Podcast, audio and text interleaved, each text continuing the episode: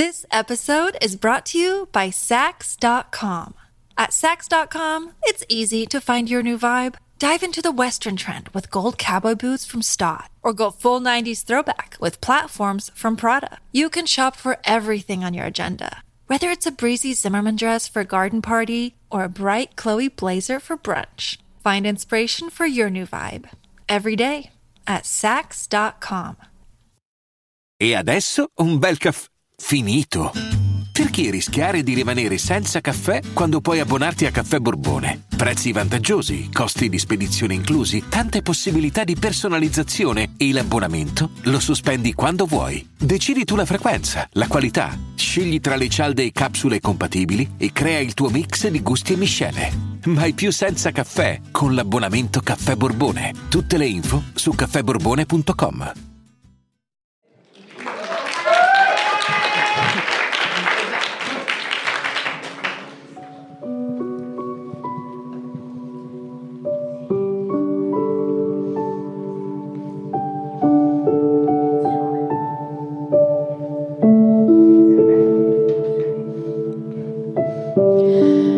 Quando scrivo mi innamoro, come quando bacio un uomo e mi prende la stessa eccitazione febbrile dell'amore.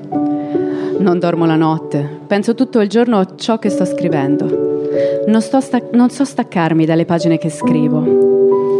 Ho capito forse cosa mi succede quando mi innamoro. Mi identifico nella cosa che amo fino a desiderare di essere in lei, fino a desiderare di annullarmi in lei e vivere al di dentro di lei. In questa identificazione io mi perdo e quando si tratta di una persona io la perdo. Quale uomo potrebbe accettare di sentirsi assorbito da me? O meglio, di incorporare letteralmente me dentro di sé. È diverso quando la cosa che amo è un libro o uno scritto. Lo scritto che mi assorbe e mi annulla contemporaneamente si realizza, perché nel momento in cui mi perdo dentro di lui, lui diventa me in qualche modo. Io mi amo più come proiezione esterna che come mio essere interno. Per questo cerco di proiettarmi sempre al di fuori. E quando amo un uomo, vorrei essere lui. Sarebbe bello che di noi restasse sempre qualcosa. Una foto, un ricordo, un brivido.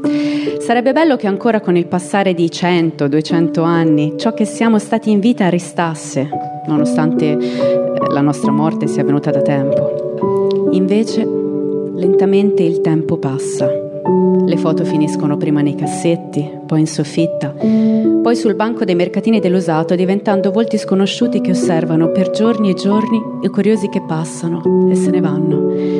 Le nostre cose vengono buttate, anche quelle dove avevamo scritto il nostro nome. E se siamo fortunati e particolarmente popolari, qualcuno parlerà di noi al bar, in una chiacchierata ma poi anche quella persona cesserà di esistere e noi resteremo solo vento che osserva il mondo che prosegue la sua corsa senza voltarsi a guardarci.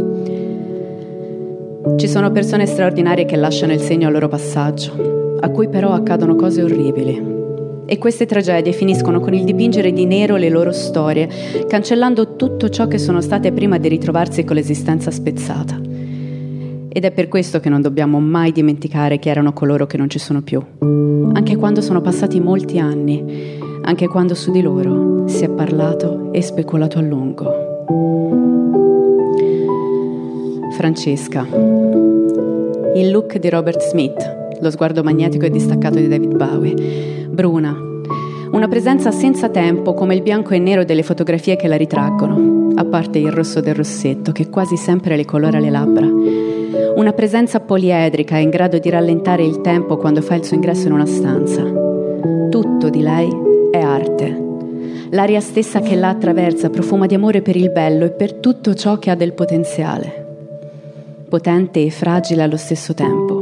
Una sensibilità superiore alla media, apparentemente inaccessibile. Innamorata, Francesca, in una parola. Innamorata della vita, della cultura, dell'amore quello che troppe volte le frantuma il cuore, del quale raccoglie i pezzi e con pazienza li ricuce al loro posto, nutrendoli con la pittura, la scultura, l'insegnamento. Francesca Linovi nasce a Parma il 28 gennaio del 1948. Si laurea in lettere moderne a Bologna e si specializza in storia dell'arte con Renato Barildi, che ne riconosce il talento e la vuole subito come suo assistente. Negli anni Ottanta è un'appassionata critica d'arte che ricerca bellezza nella contaminazione tra le varie arti, quali la scrittura, il teatro, la pittura, la musica. In Europa è la prima a studiare in modo sistematico il graffitismo e la street art.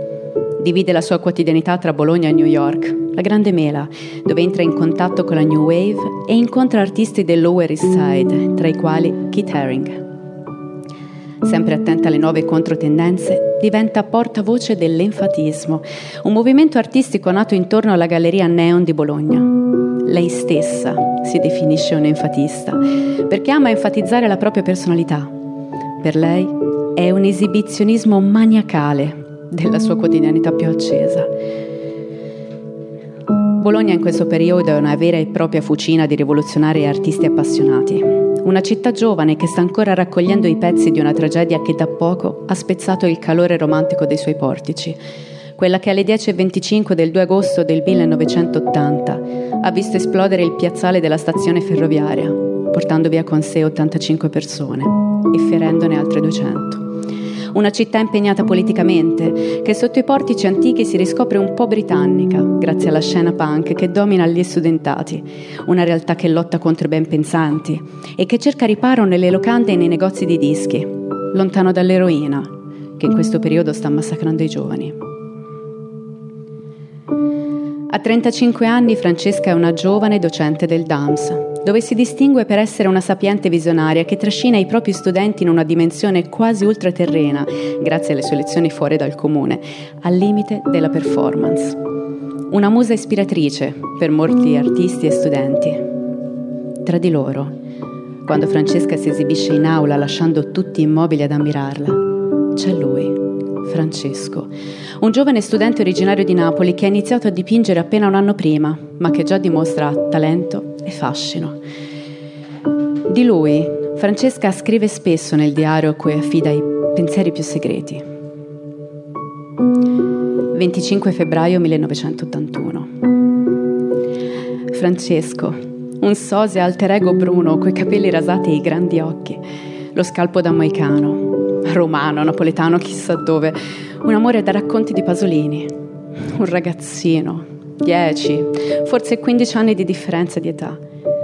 Ha il mio nome e mi somiglia nell'italico aspetto bruno. Assomiglia a me bambina, zingaresca e scalza sulla spiaggia di Forte dei Marmi.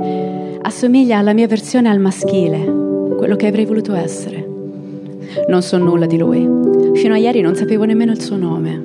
Sapevo solo che mi somigliava e che mi piaceva perché mi somigliava. Poi ho capito che il suo nome è Francesco. Mi piace come se fossi una ragazzina di 13 anni. Non dormo nemmeno più, come se non avessi passato infinite notti insonni per altri uomini.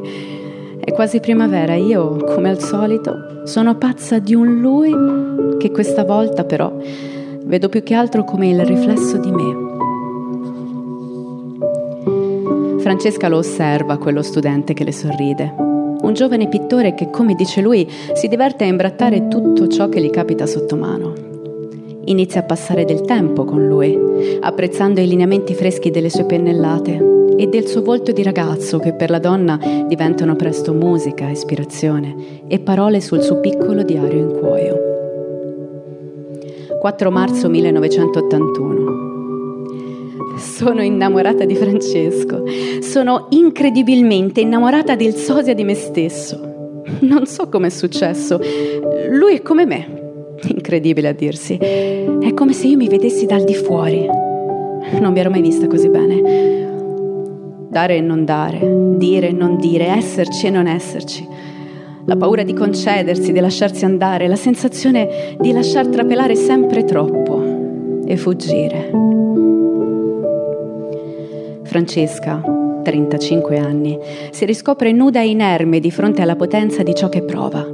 Nel giovane artista rivede se stessa, uno specchio perfetto della propria essenza che con malinconia le ricorda anche gli anni che ha già vissuto e la sua splendida frenesia, quella che sta vivendo in questo momento. È nato con degli sguardi, che poi hanno lasciato spazio anche alle parole, ai gesti delle mani che si sfiorano, che si toccano.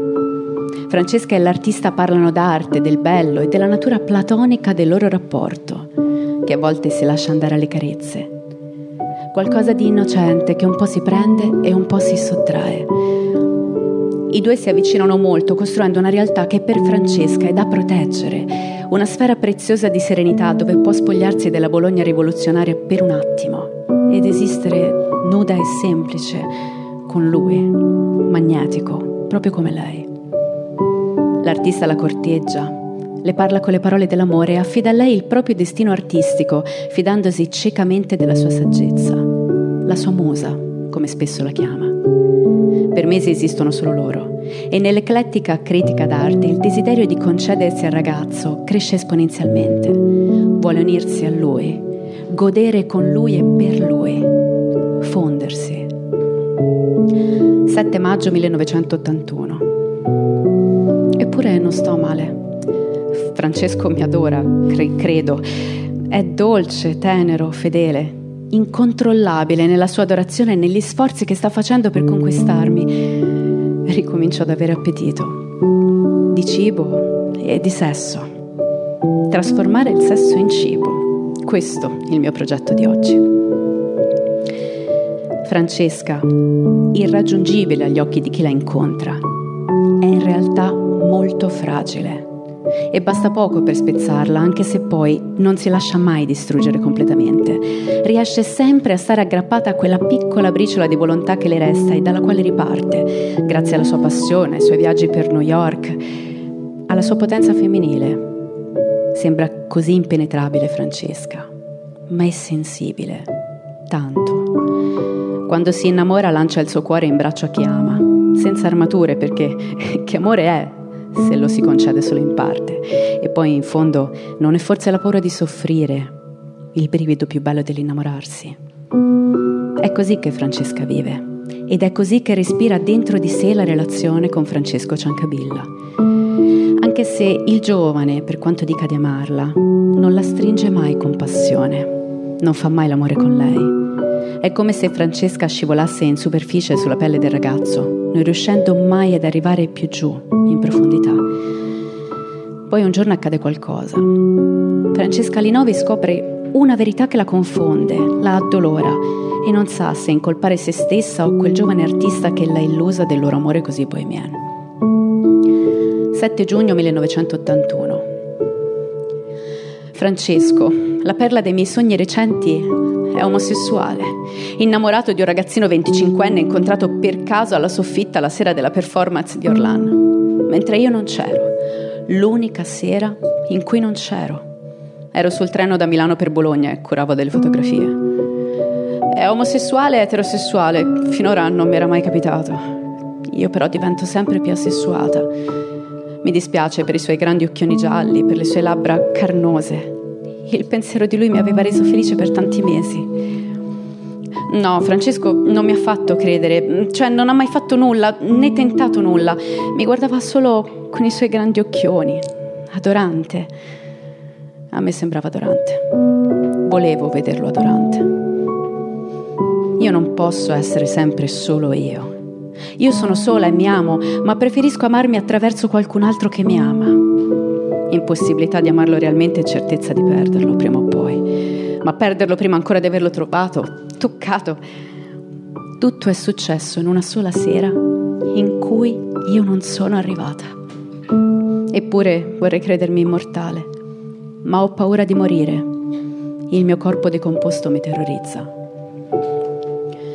Francesca soffre immers- immensamente questo rapporto confuso con il giovane artista, di cui per quanto se ne dica, solo loro due con- conoscono confini e realtà.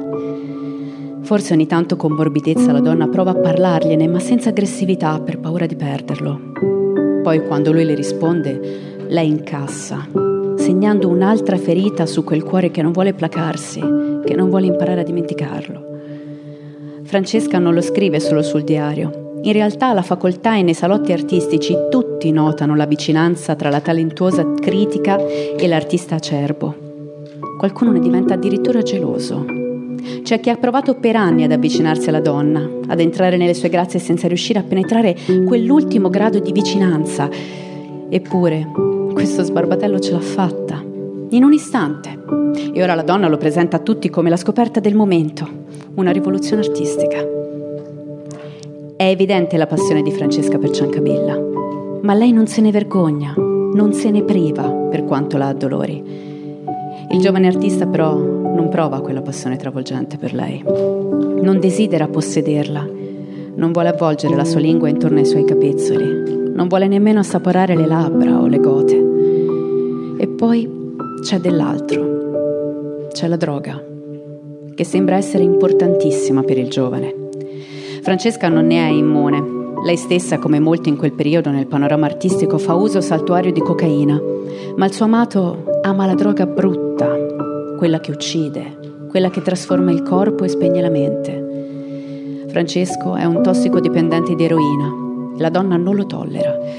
Glielo dice spesso, soprattutto le volte che scopre che i soldi che gli presta finiscono in dosi sparate sotto i portici del centro. Si è accorta di aver perso se stessa dietro al ragazzo e vuole uscirne da quel desiderio, vuole rinascere, ma è difficile. Quell'amore a senso unico è una morsa che la stringe anche di notte.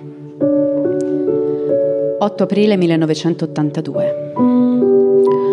Non è nemmeno l'eroina, non è nemmeno l'omosessualità, non è la perversione, lo schifo, è solo il nulla, il nulla eterno di un rapporto che non scorre che semplicemente non è. Non esiste. E io sono più confusa, brutta, sciupata, piangente. L'ho baciato, accarezzato. E lui? Niente. Gli ho chiesto di dormire con me, ma senza fremiti di passione. Un duo senza vita. Devo dire basta a riavermi.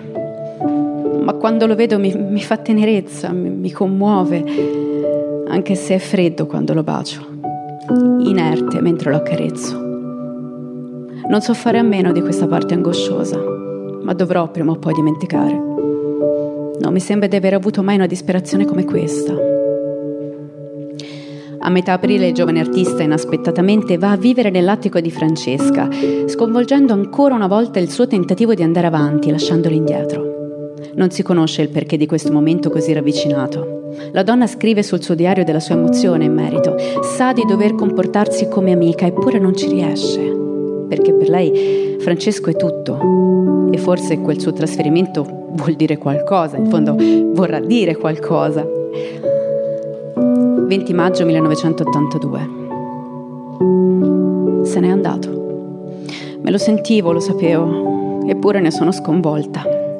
Le liti di Roma, l'eroina, un accumulo di gelosia, passione, odio, l'incredulità per l'abbandono previsto, forse voluto, inconsciamente desiderato.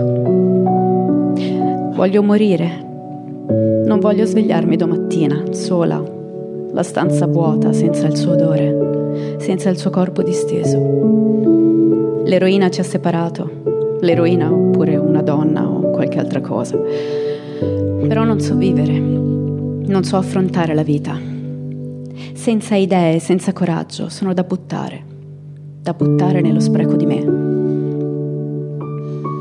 E attenzione perché qui accade qualcosa.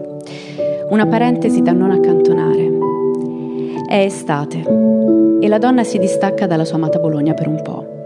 Torna a casa dei genitori per qualche giorno, scrive di sensazioni, legge On the Road di Jack Kerouac, uno degli inni alla libertà e alla scoperta di sé più popolari al mondo. Poi forse, ispirata proprio dal suo scrittore del cuore, parte. Il 5 agosto va in Grecia, poi viaggia ancora, questa volta verso la Turchia. Ma il pensiero di Francesco non la lascia.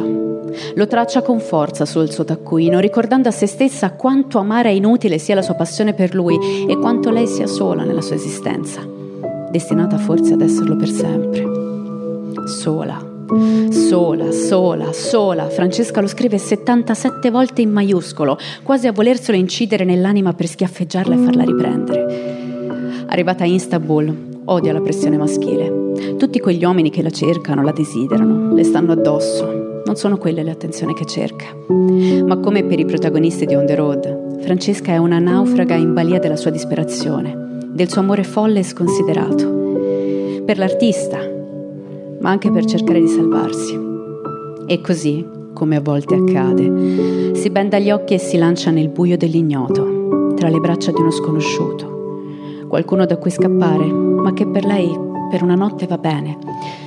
Solo una notte, forse due, giusto per dimenticare, giusto per fingere di averlo addosso almeno con la fantasia, mentre la droga le disegna il suo volto, quando il corpo da cavalcare è quello di un altro. Un turco, ma non un uomo qualunque. Perché quando Francesca perde la testa, perde anche il giudizio. E così quella notte la passa con Alpin, un boss della malavita di Istanbul. 16 agosto. Notte di delirio, sesso, droga, alcol, risveglio delirante, felicità per l'avventura. Il rischio ancora terribile è che Alpim e il suo amico mi vogliano derubare di tutti i soldi prima della mia partenza. Il pericolo mi sfiora e mi attira. Il portiere di notte oggi ha cercato di entrare a forza nella mia camera. Quale ragnatela di ragno si sta tessendo attorno a me con trama oscura che non riesco a decifrare? Forse non avrei ceduto se non fosse stato uno spacciatore. Il fascino del pusher, un prolungamento di Francesco. Volevo ucciderti, Francesco. Volevo ucciderti quando sono partita e ora ho fatto del mio meglio per distruggere la tua immagine di piccolo e sventurato spacciatore. Un disperato pesce piccolo e annaspante. Questa parentesi oscura di Francesca abbraccia il buio che abbraccia il buio sembra terminare con il suo ritorno in Italia. La descrive come un'avventura e quindi destinata a restare all'estero, lontana, come qualcosa da ricordare da ubriaca negli anni a venire. Ciò che non dimentica ancora però è Francesco, che nonostante tutto è come un'onda, che va e ritorna a suo piacimento, col ritmo mutevole che la fa andare fuori di testa. Lo porta a New York, lo presenta ad artisti e galleristi mentre in un angolo di sé. Francesca muore un po', consapevole della sua infelicità che teme eterna. Sa che è il giovane a tenere le redini della sua serenità. 10 maggio 1983. E se lui si fosse servito di me tutto questo tempo? Diabolico, fin dall'inizio. E se lui non fosse mai stato innamorato di me? Dubbio, panico, Ammettiamolo. Ammettiamo che lui si volesse servire di me. Capisce, e lo si capiva benissimo, che io mi sono presa una cotta. Fine. Finisce qui Francesca. Il suo amore, la sua arte, il suo tormento finiscono qui. Abbiamo finito. Sì, esatto, così improvvisamente, proprio quando magari vi stavate cominciando ad annoiare di questa nenia inutile verso il giovane artista. Queste sono le ultime parole scritte sul diario di Francesca Linovi, perché Francesca Linovi, da questo momento, non c'è più.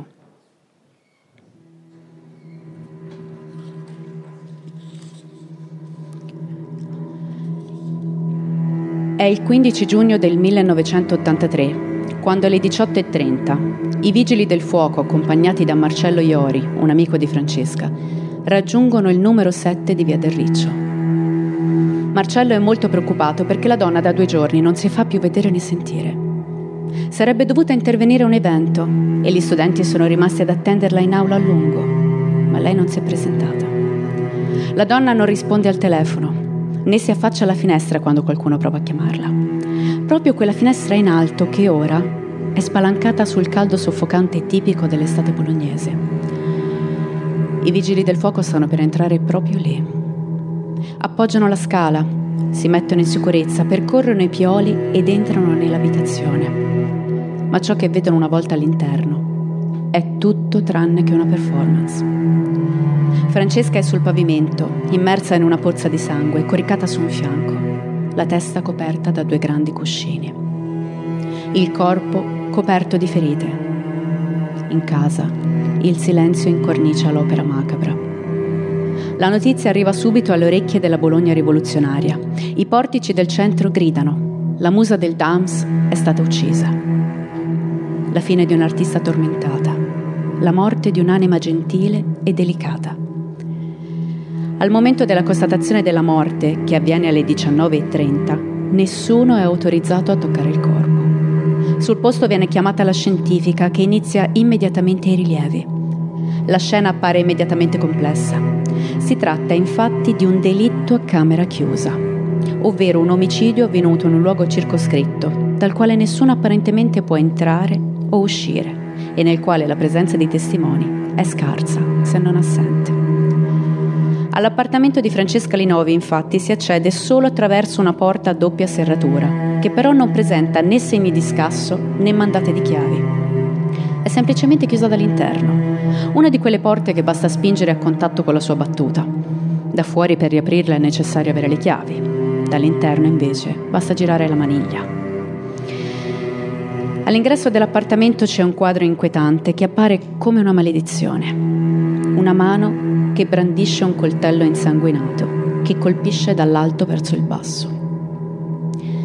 Per capire da quanto tempo è morta Francesca non serve un genio. Al momento del ritrovamento infatti l'odore pungente di decomposizione fa girare lo stomaco a tutti. Il cadavere è in soggiorno, riverso sul fianco sinistro. La testa è vicino al mobile dove si trova il televisore. Sul piano, appena sopra di lei, vicino al telecomando, c'è una rosa rossa di plastica. Il corpo è integro, violaceo e freddo, nella fase iniziale della decomposizione, parzialmente rigido. La parte superiore è coperta da un paio di cuscini. Una volta che il medico li rimuove, incontra gli occhi spalancati e vitrei di Francesca, l'unica finestra a conservare gli ultimi istanti della sua vita. Indossa una maglietta a righe rosse e bianche orizzontali, un gilet nero e un paio di pantaloni bianchi tenuti fermi da una cinta nera. Le scarpe invece sono in vernice rossa. La donna ha moltissime ferite da taglio, alla testa, agli arti superiori, al petto, alle spalle, sulla coscia e addirittura alla schiena.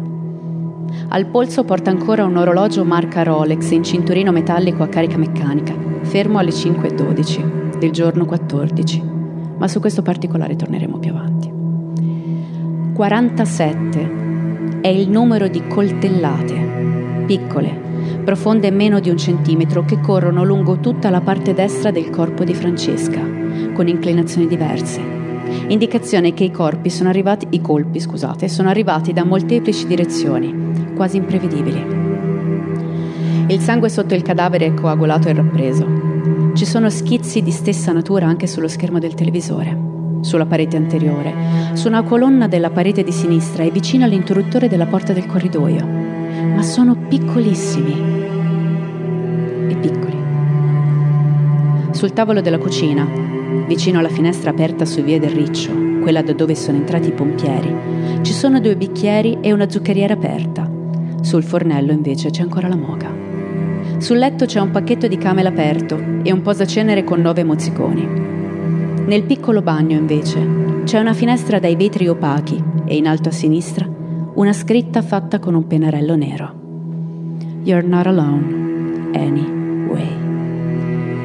Dalla casa non manca nulla, parte forse pochi contanti, un coltello da cucina e uno specchietto, ma di ciò non si può essere certi. Il medico legale alle 20.45 del 15 giugno scrive 47 ferite da, arm- da arma da punta e taglio, tutte dello stesso tipo, riconducibili a un'arma mediamente larga dai 3 ai 5 cm, di cui non è possibile precisare la lunghezza, in quanto la profondità massima raggiunta sulla parte posteriore del collo e sul fegato non supera 4 cm. Si sarebbe propensi a escludere il coltello a serramanico, ripiegando verso un'arma occasionale anche ad uso domestico. La morte fu probabilmente lenta. Non si può escludere nemmeno lo stato di ipossia causato dalla sovrapposizione del corpo che giaceva al suolo, con due grossi e morbidi cuscini sul viso e sulla parte più alta del torace. Molto verosimilmente, le prime ferite furono mirate sul viso, sul collo e sulla parte superiore del torace. La donna si riparò, protendendo gli arti superiori alle mani, riportando numerose ferite. In questo momento i due si fronteggiavano.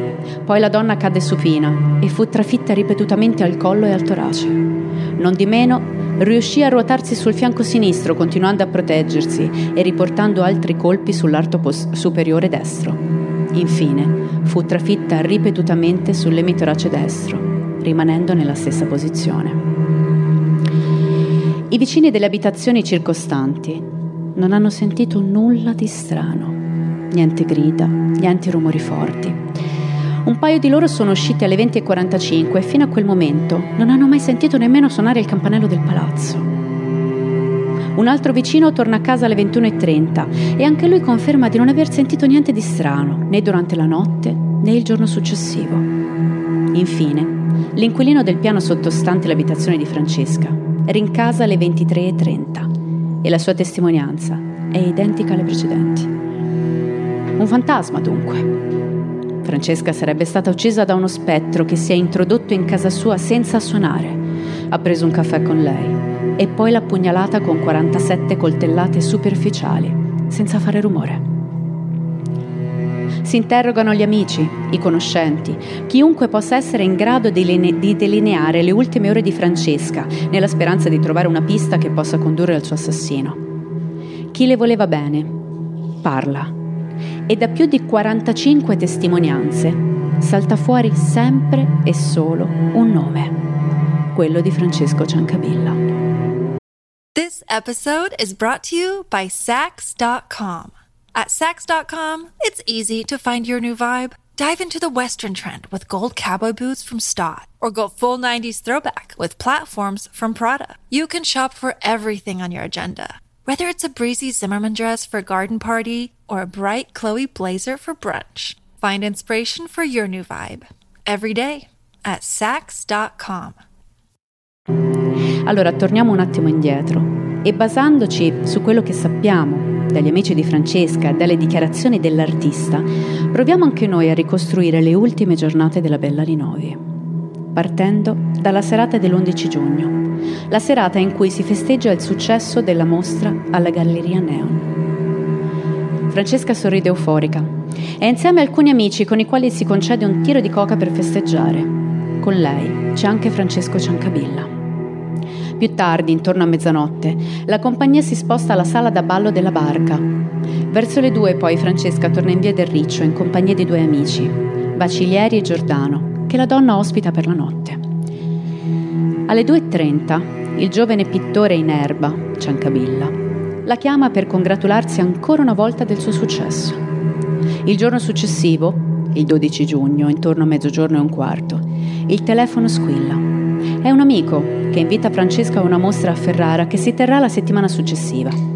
La donna accetta di buon grado e riaggancia. Mezz'ora dopo però riceve un'altra telefonata, stavolta da Ciancabilla, che le dice che partirà per pescare e le chiede se si possono incontrare nel pomeriggio. Francesca non ne è sicura. Prende tempo e gli dice che gli farà sapere più tardi. Nel frattempo gli ospiti ringraziano e lasciano l'appartamento. La musa chiama Francesco e le dice che sì, passerà il pomeriggio con lui. Lo andrà a prendere alle 14.30. Poi chiama anche qualcun altro, la sorella, per raccontare della sua gioia non tanto per il successo della mostra, quanto per la sorpresa inaspettata di passare il suo pomeriggio con Francesco. Leggermente in ritardo alle 9 arriva all'appartamento di Ciancabilla dove è presente anche la coinquilina del giovane, Anna. Il treno che il bel pittore deve prendere è previsto per le 16, ma una volta soli i due cambiano i piani. Scelgono di tornare a casa di Francesca e di ritardare la partenza alle 20. La donna parcheggia l'auto a 15 metri dalla porta di casa e una volta saliti, la coppia beve Campari e ascolta musica con i giradischi. Dalle 15 alle 17.30 Francesca riceve numerose chiamate da parte di amici e colleghi. Durante le telefonate in sottofondo è sempre presente la musica del giradischi e nulla fa pensare che nel giro di poche ore in quella stanza si consumerà un omicidio. Solo l'amica Lusardi, l'ultima ad aver sentito la voce della musa del Dams al telefono, dirà agli inquirenti di aver avuto l'impressione che Francesca non fosse completamente serena. A partire dalle 17.12, il Rolex al polso della Linovi cessa ogni movimento. Il bel pittore, tra le 17.30 e le 19, effettuerà tre chiamate da casa di Francesca Linovi. L'ultima alla conquilina Anna, dicendole di essere ancora a casa di Francesca e le chiede di incontrarsi alle 20 in stazione. In nessuna di quelle tre chiamate si sente la voce della Linovi e nemmeno la musica. Quando alle 8 di sera Ciancabilla incontra l'amica in stazione, è vestito come quando è uscito di casa, con una t-shirt bianca e un paio di pantaloni anch'essi candidi. Accenna al fatto che Francesca ha avvertito improvviso malessere allo stomaco e per questo non l'ha accompagnato. Poi il giovane parte. Dalle 17.30 fino alle 19.55 nessun vicino è presente, quindi nessuno sa se a casa di Francesca sia successo qualcosa. Stessa cosa per l'arco temporale che va dalle 20.45 alle 23.30 piano però, perché abbiamo detto tante cose, tanti orari, tanti dettagli. E in tutto questo ci siamo persi qualcosa di fondamentale che vi ho menzionato prima, qualcosa che alla fine dei giochi diventerà l'unico elemento di focus di questa storia. Tutti coloro che conoscevano Francesca, una volta sentiti dagli inquirenti, parlano sempre solo di Francesco Ciancabilla, che guarda caso è stato l'ultima persona a veder viva la musa del dance. Ma perché il giovane pittore è sulla bocca di tutti? Può essere solo la gelosia nei confronti del rapporto che l'artista aveva con la Linovi? A detta degli amici di Francesca, no, c'è di più. Ci sono infatti le numerose litigate che a volte scoppiavano improvvisamente di fronte a tutti. C'è uno scherzo di cattivo gusto, il giorno in cui Ciancabilla ha inseguito Francesca brandendo delle forbici, spaventando la morte. C'è anche quella sera, in cui dopo una forte litigata, l'artista ha fatto salire la donna in auto e dopo averla portata sul bordo di un precipizio, gli ha detto ora ci buttiamo giù. Poi non era successo niente, ma Francesca ne era rimasta scossa. C'è anche un evento orribile, quando in seguito a una discussione la Linovi è finita con un occhio nero e delle costole incrinate. Per gli inquirenti si delinea quindi un'immagine molto chiara. Una donna famosa che bazzica gli ambienti del dance, noto per essere la fucina di ribelli e agitazioni sociali, che si innamora dell'uomo sbagliato. Un tossicodipendente violento che la sfrutta per la fama e i soldi. Poi una sera, vuoi per rabbia, vuoi per la droga, la situazione degenera e lei finisce ammazzata. Ciancabilla viene arrestato, ma il giovane si dichiara estraneo ai fatti. Con Francesca quel pomeriggio non era successo niente. I due avevano chiacchierato e tirato un po' di coca. Poi lui se n'era andato, ma lei era ancora viva. Nessuno può confermare l'alibi di Ciancabilla. C'è solo la coinquilina che ricorda l'incontro con il ragazzo in stazione alle 19.30 e dichiara che al suo arrivo il giovane era tranquillo e gli abiti erano perfettamente puliti, come quando l'aveva visto uscire di casa ore prima.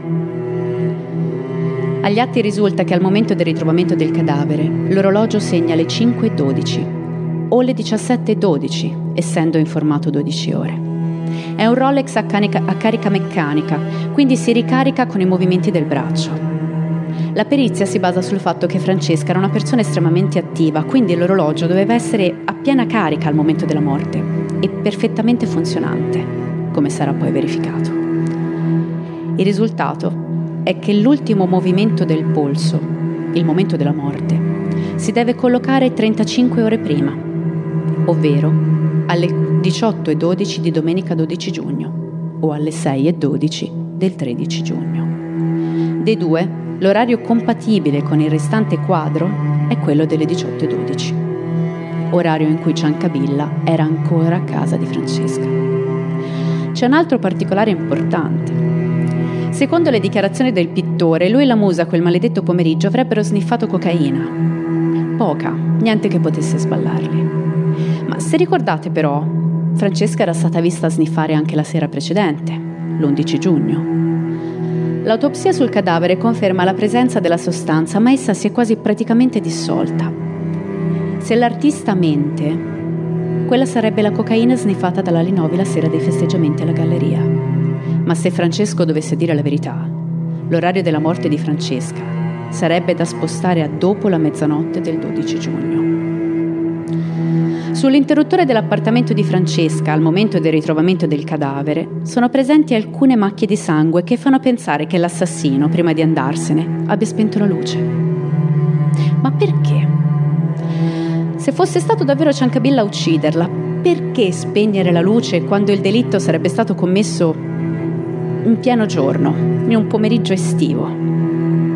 E poi ci sono i vestiti. Quando Francesco arriva in stazione è vestito di bianco ed è perfettamente pulito.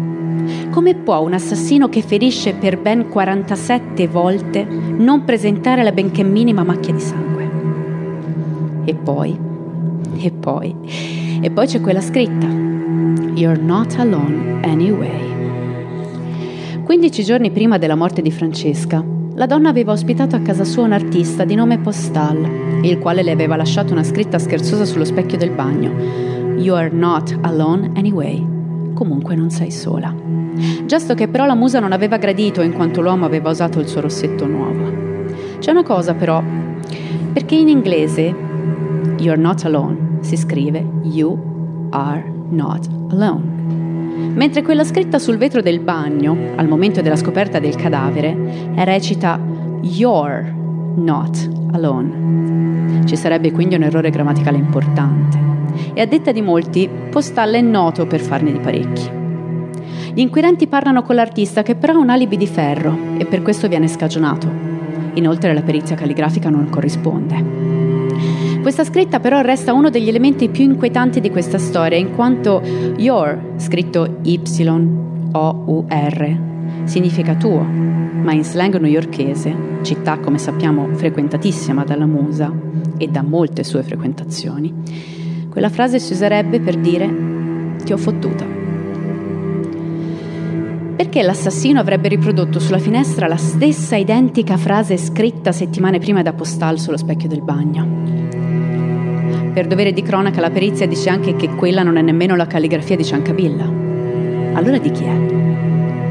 Nel frattempo Bologna mormora. I portici, le piazze, in questo periodo storico sono una pentola a pressione che ribolle sotto il tessuto cittadino. Si parla di morte, sospetti, cospirazioni politiche. Francesca non è la prima morta del DAMS.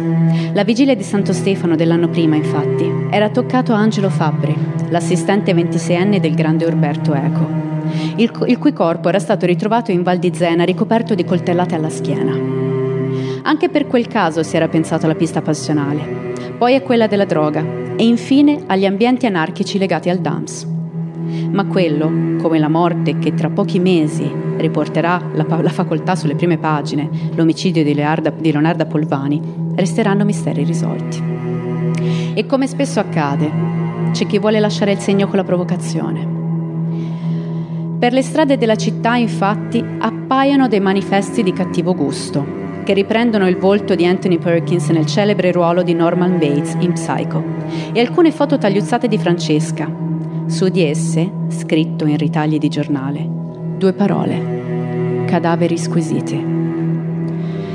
Nonostante alcune incertezze per l'omicidio di Francesca Linovi, l'unico sospettato senza alibi di ferro è Ciancabilla. Tossicodipendente con un rapporto morboso con la vittima che si dimostra contraddittorio negli interrogatori. Per gli inquirenti l'assassino è lui. I due hanno iniziato un gioco erotico che si è spinto troppo in là e ci è scappato il morto. Nel 1985 si apre il processo a Ciancabilla e le prove contro Francesco si basano su alcuni elementi cruciali. In primo luogo, la parte dell'appartamento non mostra segni di effrazioni, suggerendo che la vittima conoscesse il suo aggressore, aprendole la porta di sua spontanea volontà. In secondo luogo, l'orario della morte, fissato dagli inquirenti alle 18.12, che coincide con il periodo in cui, secondo il sospettato stesso, Ciancabilla si trovava con la vittima. Terzo, la relazione tumultuosa tra i due, caratterizzata da numerosi episodi di violenza da parte dell'indagato nei confronti di Francesca Linovi. Quarto, alle 19.30 di quel giorno, Ciancabilla telefona all'amica, dichiarando di essere ancora a casa di Francesca e di volerla incontrare in stazione, confermando a quel punto la sua presenza. Tuttavia, tutte queste prove risultano essere indiziarie e ambivalenti.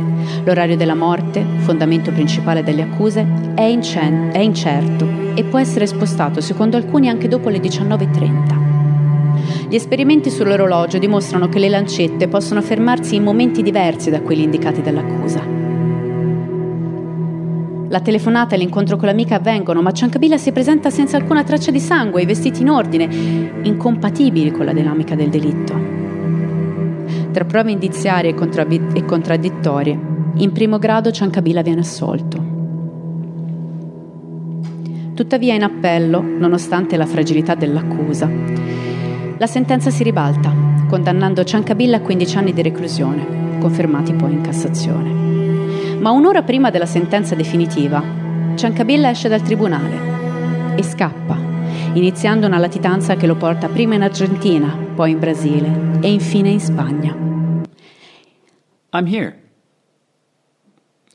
Anche noi siamo qui.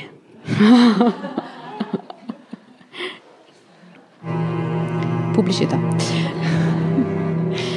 Il giovane si nasconde all'estero sotto falso nome per molti anni, fino a quando nel 1997 un turista a Madrid lo riconosce. Il giovane viene riportato in Italia dove lo aspetta il carcere, che sarà la sua casa per i nove anni successivi. Per tutto questo tempo, da dietro le sbarre, il pittore griderà la sua innocenza. La sua posizione in questa storia è certamente la più scomoda e lui con le sue dichiarazioni ambigue certamente non si è fatto un favore. Ma oltre a Ciancabilla, erano molti gli uomini che avrebbero potuto provare risentimento nei confronti della musa del Dams, che peraltro stava scrivendo una biografia in cui avrebbe incluso luci e ombre del circolo sociale che frequentava, raccontando forze particolari che avrebbero potuto macchiare l'immagine di qualche artista. Frugando nelle vecchie testimonianze, infatti, saltano fuori dichiarazioni di persone che raccontano di aversi assistito a una sfuriata contro Francesca da parte di un pittore la sera della mostra al Neon. Un artista arrabbiato con lei perché la donna non aveva incluso i suoi quadri nell'esibizione. Qualcuno ricorda anche che una volta terminata la scena, Francesca, tornando a parlare con i suoi amici, commentò: Se finirò sulla cronaca nera sarà per colpa sua c'è anche un altro uomo, un altro artista che a quanto pare era ossessionato dalla musa, qualcuno che viveva a pochi metri da, viva, da via del Riccio e che a volte seguiva Francesca fino a casa.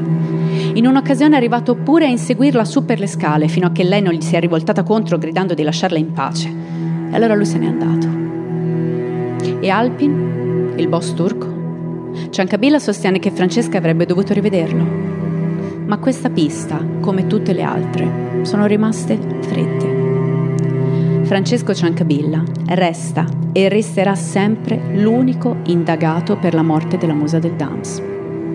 In tutte le dichiarazioni che ha rilasciato nel corso della sua vita si è sempre detto estraneo, spingendosi a dire che la Linovi era solo una cara amica con cui un paio di volte c'è stato del sesso, niente di più. Un'amica, a volte compagna di letto, a volte musa ispiratrice e mentore. In merito a tutto ciò è stato ritrovato scritto in merito a tutto ciò che è stato ritrovato scritto nel diario della donna, il pittore dichiara che siano per lo più costrutti mentali di Francesca, che distorceva i fatti riportando i propri sentimenti, lasciandosi trasportare da essi. Oggi Francesco Ciancabilla è un uomo libero e un pittore di successo che si firma Frisco, nel 2015, in occasione di una mostra a Bologna, l'uomo ha presentato un quadro che ritraeva Francesca Linovi, scatenando il disappunto di molti cittadini. Una rabbia forse cercata per far risuonare ancora più forte il potere della propria opera. Oggi i suoi lavori sono presenti in molte collezioni private, italiane e estere.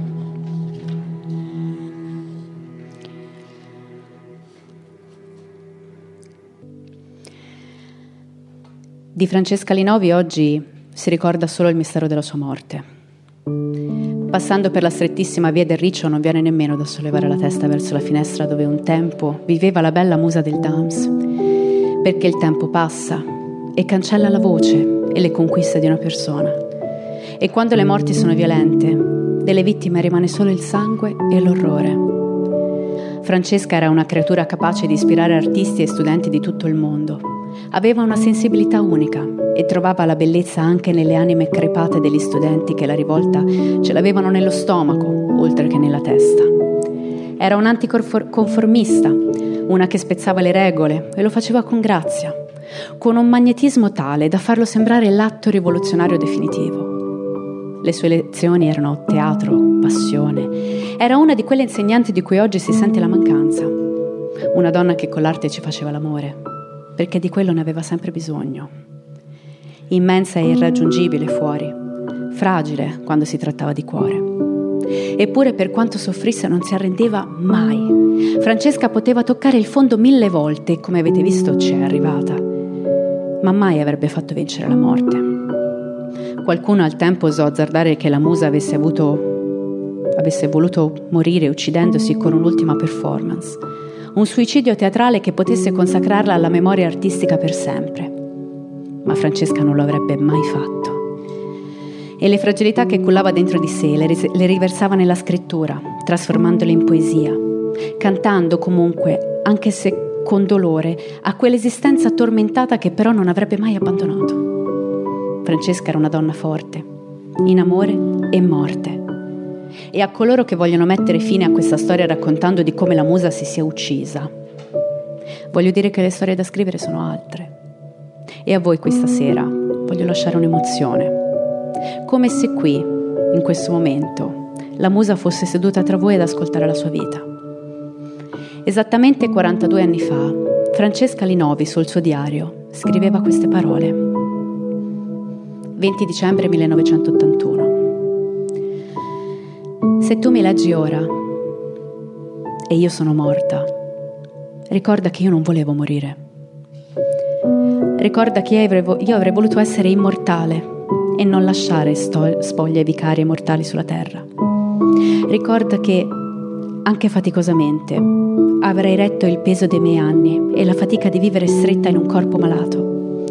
Ricorda poi che per il fatto che mi leggi, io ti amo, come invito ho amato tutti quelli che mi hanno amato e ho amato essere amata, senza mai essere capace di manifestare il mio amore.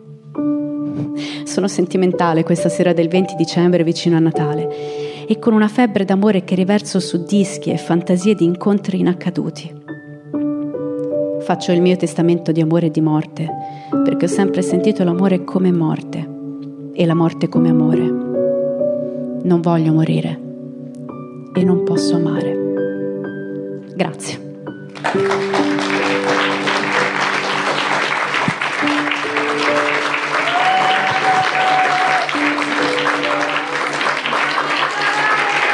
Grazie! Nicola, fonico improvvisato!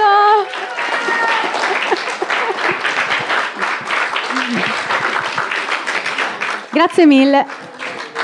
Speriamo di non avervi eh, intristito eccessivamente, però insomma dai, un po' tanto, eh? Dai, da tutti a bere. Grazie a tutti.